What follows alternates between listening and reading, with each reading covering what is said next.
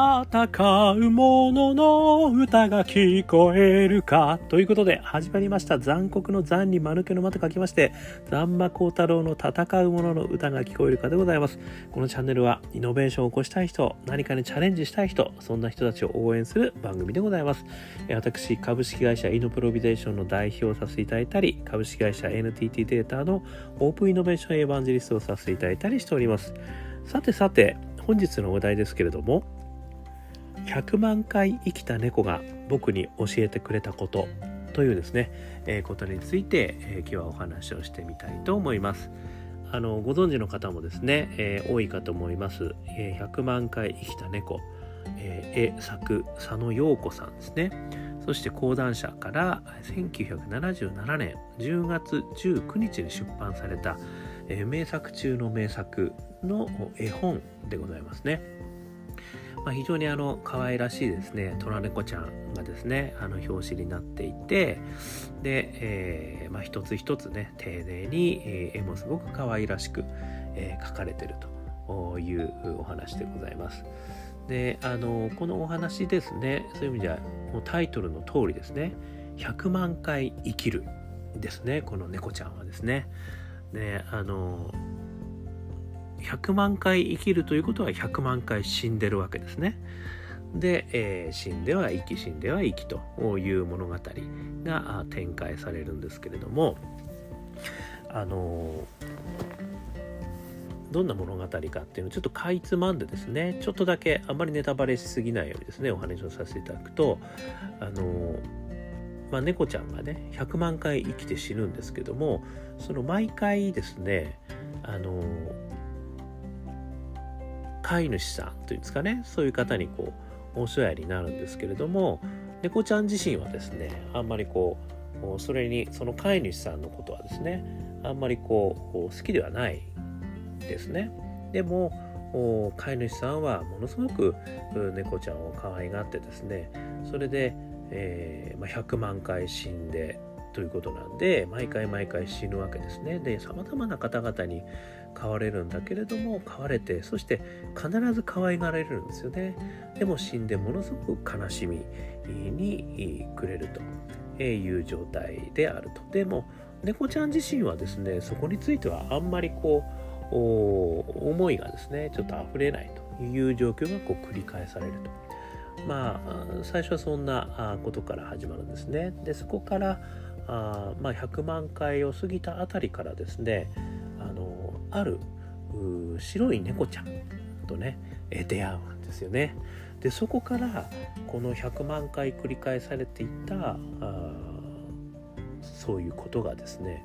ちょっと変わっていくという物語なんですね。でこの白い猫ちゃん、まあ、女性の猫ちゃんあの虎猫ちゃんはオスでね、えー、白猫ちゃんは女性の猫ちゃんということで虎猫ちゃんがその100万回生きる猫なんですけどそこからどのように物語が変わっていくのかっていうことがですね、えー、これの非常に面白い、えー、ところなんですね。でここから先はですねあの 読んでくださいと。でここ言っちゃうともうねこれ絵本読まなくてもいいやってことになっちゃうんでここから先がねすごい展開になるんですよこれ。ねはい、で私がですねあのまあ、思ったのがですね、まあ、これちょっとイノベーションの観点でねあのまあ、この番組なのでちょっと切り口からですね、えー、いろいろ思ったところをお話しさせていただくとまあね永遠の命を得るということはですねこれはまさに今イノベーションの世界で言えばあ何ですか？エイジテック、うん、エイジテックでしたっけ、えー、要は不老不死に関する研究ってものすごいあの行われてますよね。あの山中先生のねあの iPS 細胞あれもそういう意味ではねあの臓器をねこう移植するのにすごく役立つですとかあとはまああのこう体につけるね、えー何て言うんでしょう、まあ、骨とか歯とかあそういうの全部臓器それからまああとサイボーグ的にねいろんなこう四肢をこうサポートするようなものをつけることによってまあある意味ねエイジテックはすごいあの盛んになってきてますよねで100年時代とか言われてるわけじゃないですか。でそういったね不老不死に向かって、まあ、進むことが、まあ、ある意味是とされているということなんですよね。ただですねあの実はこの100万回生きてる猫ちゃんはさっきもちょっとお話ししたんですけど100万回生きて死んで生きて死んでということを繰り返しているんだけれどもその中ではですねあの何かこうすごくね飼い主の方に幸せを与えれてるんだけれども自分自身はねあの毎回飼い主のことはあんまり好きじゃないんだと。でそして死んでもあんまり何も思わないっていうようなことがね繰り返されているんですよね。というところがね、まあ、私も実はこのイノベーションの話をする時、まあ、もしくは私が独立する話をした時にある意味あの永遠のね命を残したいと、まあ、もしくは会社という組織にすることによって自分の永遠のね思いをあの残していきたいみたいなことを言ってるんですよ。ね、だからそういう意味じゃまあ私のバイアスの中でですねやっぱり永遠に命をつなげるということは非常に幸せなことであるっていうバイアスがあるんですよね私の中には。考えてみるとですよ。ところがもう見事にですねこの最初のところでこの100万回生きた猫ちゃんはですねそれを突き崩してるんですよね。だからそういう意味じゃねあの彼が言っていることは一つはですね私はこの永遠の命というイノベーションがなくたってよくねっていう。イノベーションが何なのってことを私に問いかけてる気がするんですよね。永遠の命があって君本当に幸せになれると思ってんのって言われてる気がすると。いうことが一つ目。それから二つ目がですねあのそういう意味では100万回みんなに泣かれてるんですよ。しかもものすごくあの可愛がられてあの死んでいくことになるんですよね。すごくご主人様はすごく悲しむと。ということはねすごく愛されてるっていうことなんですよね。でそれもねそういう意味ではやっぱり愛されることってすごく僕もそうですけどやっぱりねあの欲しいじゃないですか。愛され愛されたいですよね。どっちかっていうと。憎まれたくないですよね。あよかったら死んでって言われたくないですよね。やっぱり泣いてほしいじゃないですかみんなに。ね、ところがですよ、この猫ちゃんはね、毎回その泣かれてるにもかかわらず、すごく愛されてるにもかかわらず、あんまり思ってないし、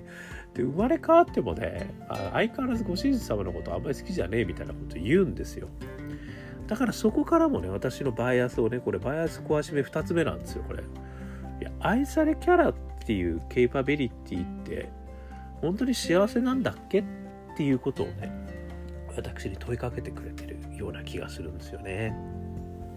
これが2つ目のちょっとね、まあ、メコラ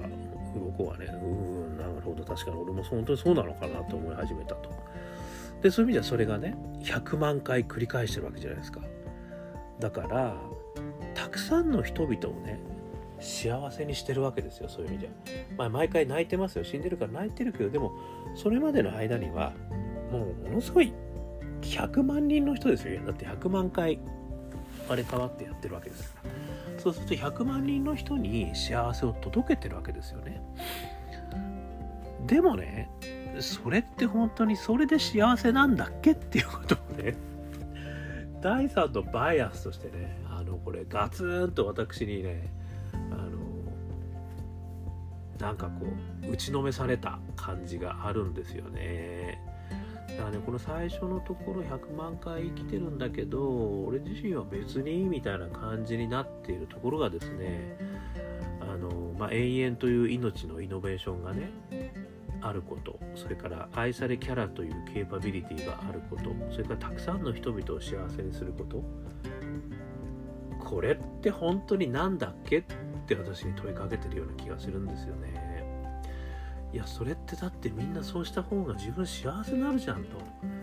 いうふうに思いません？でみんな何とかして長生きしよう長生きしようって頑張ってるしでまあね愛されたいというためにみんなを愛するんだね。愛さないと愛されないんだみたいな。なんかあの全問答なことを繰り返しながらみんな愛されたいと思ってるわけじゃないですか。ねそれからね、まあ、たくさんの人々を幸せにしたいんだと。で私もこれも昨日もねいろいろお話しますけどイノベーション、ね、イノベーターとしてはやっぱり大義名分でたくさんの人たちの社会課題を解決することでみんな仲間がついてくるみたいなね偉そうなことを言ってるわけですよ。ところがねこれね猫ちゃんにかかるとねいやそんなたくさんの人々幸せにしたからなんだっけ？みたいな感じなんですよ。100万100万回生まれ変わって。ね、死んで生まれ変わる死んで生まれ変わったりやってる猫ちゃんからするとそんなに幸せをねあの提供したからなんだっけみたいなことになるわけですよ。でそこから最後の展開がですねガラッと変わるんですよね。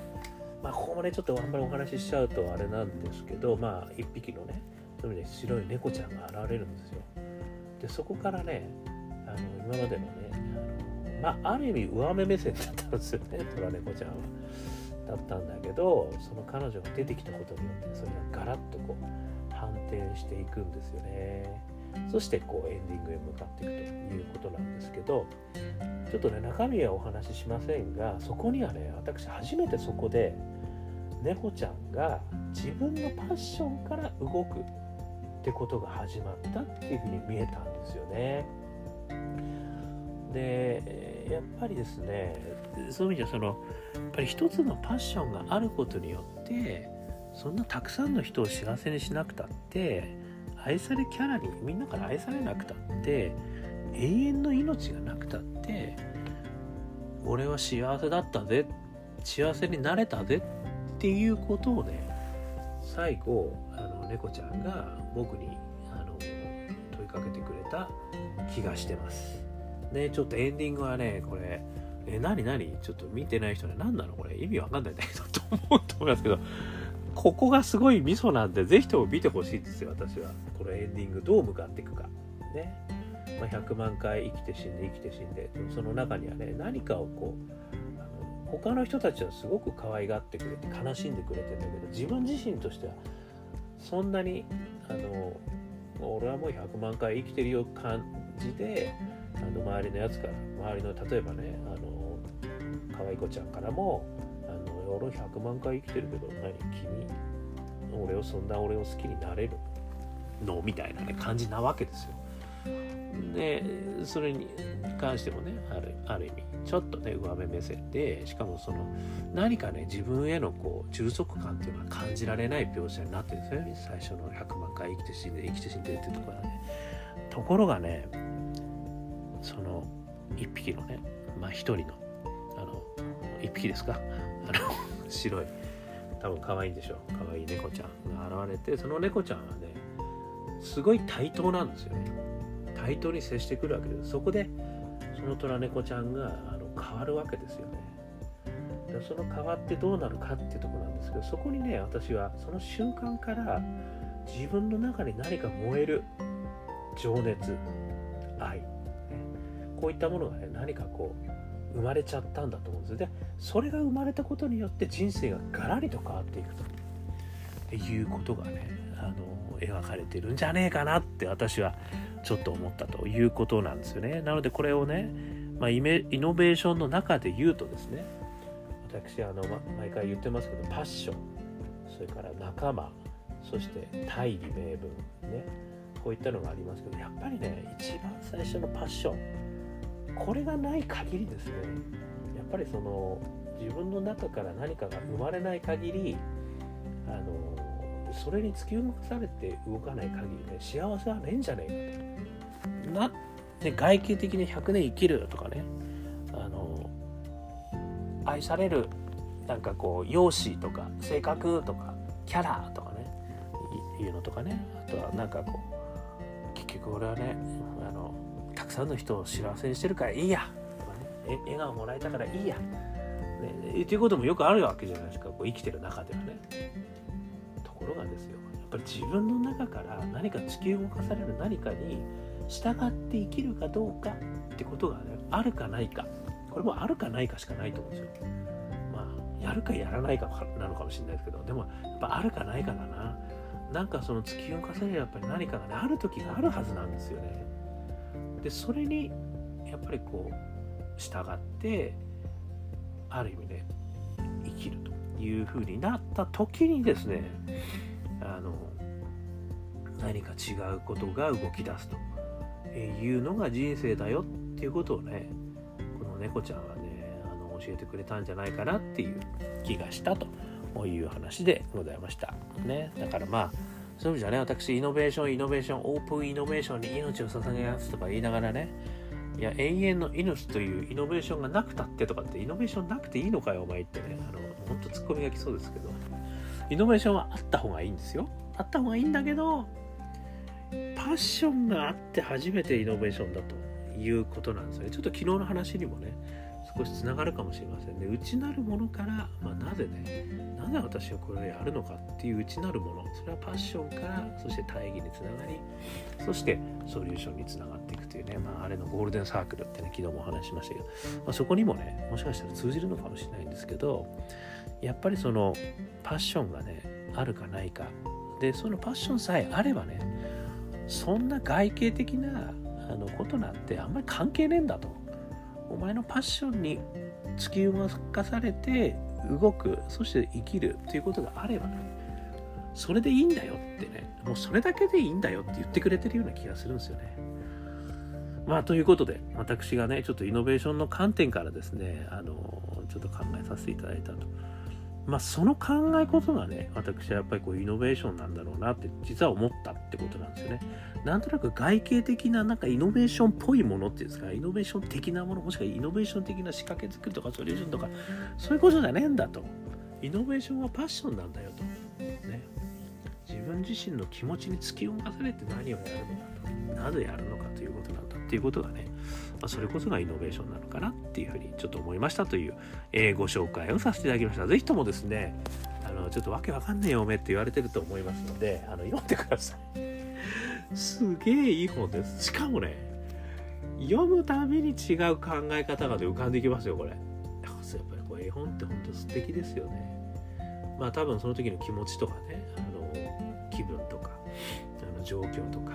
ことによってね、え全然違うと思いますけど、多分読んだことがね、まあ、もしくは聞いたことがあると思いますけど、まあ、Amazon でね、これ売ってますから、もうポチればすぐ見れますから、しかもあの絵本なんでね、可愛い挿絵とですね、そしてあの、まあ、なんていうんですか、シンプルな文、ね、それですぐ読めちゃいます。すぐ読めるけど、めっちゃ深いですから、これ。ぜひぜひ、あの、100万回生きた猫、絵作佐野陽子さん、講談社1977年なんですね。えー、10月19日出版ということでね、あの売ってますので、もしよろしければ読んでいただければと。ね、ぜひぜひ、こんな感じでね、あの私、毎日、あの皆さんのね、なんかこう、えー、金銭に触れるようなね、なんかチャレンジする人の金銭に触れるようなことをお話してますので、えー、よかったらですね、えー、登録していただければですね、毎日配信しますので、え毎日私の歌が聞こえると。もういいよと。他の歌ねえのかって いう感じですけど。よかったら聞いてください。で、そして、あの、シェア、ね、それからいいね、ね、お待ちしております。まあ、あとはですね、皆さんがですね、この物語からどんなことを感じてるのかっていうのはね、これもう本当千差万別なんだと思うんですよ。これはたまたま私が、今の私のあの年齢、それから状況、そして感情、ね、このコンテキストの中からですね、多分あの勝手に私が話してるだけなんで、皆さん全然違う。私もこんなことを思うね、違うってことはないんですよ。だ自分がどう考えたかっていうのはもう違うも何もないんだから、俺が考えたんだから、それ違うも下手くれもねえよっていう話なんですけど。ね、みんなが考えてどんなこと感じてるかってことはね違うと思うんですよそれぞれね。それ違っても当たり前だと。ぜひともそういったものも寄せていただければありがたいです、えー、韓国の第2丸家のまひかる太郎で Facebook、Twitter やってます、えー、ではではということでねあのよかったらコメントください。ということでまた聞きに来ていただけたら嬉しいです。今日も聞いていただきましてどうもありがとうございました。それでは皆様頑張りましょう。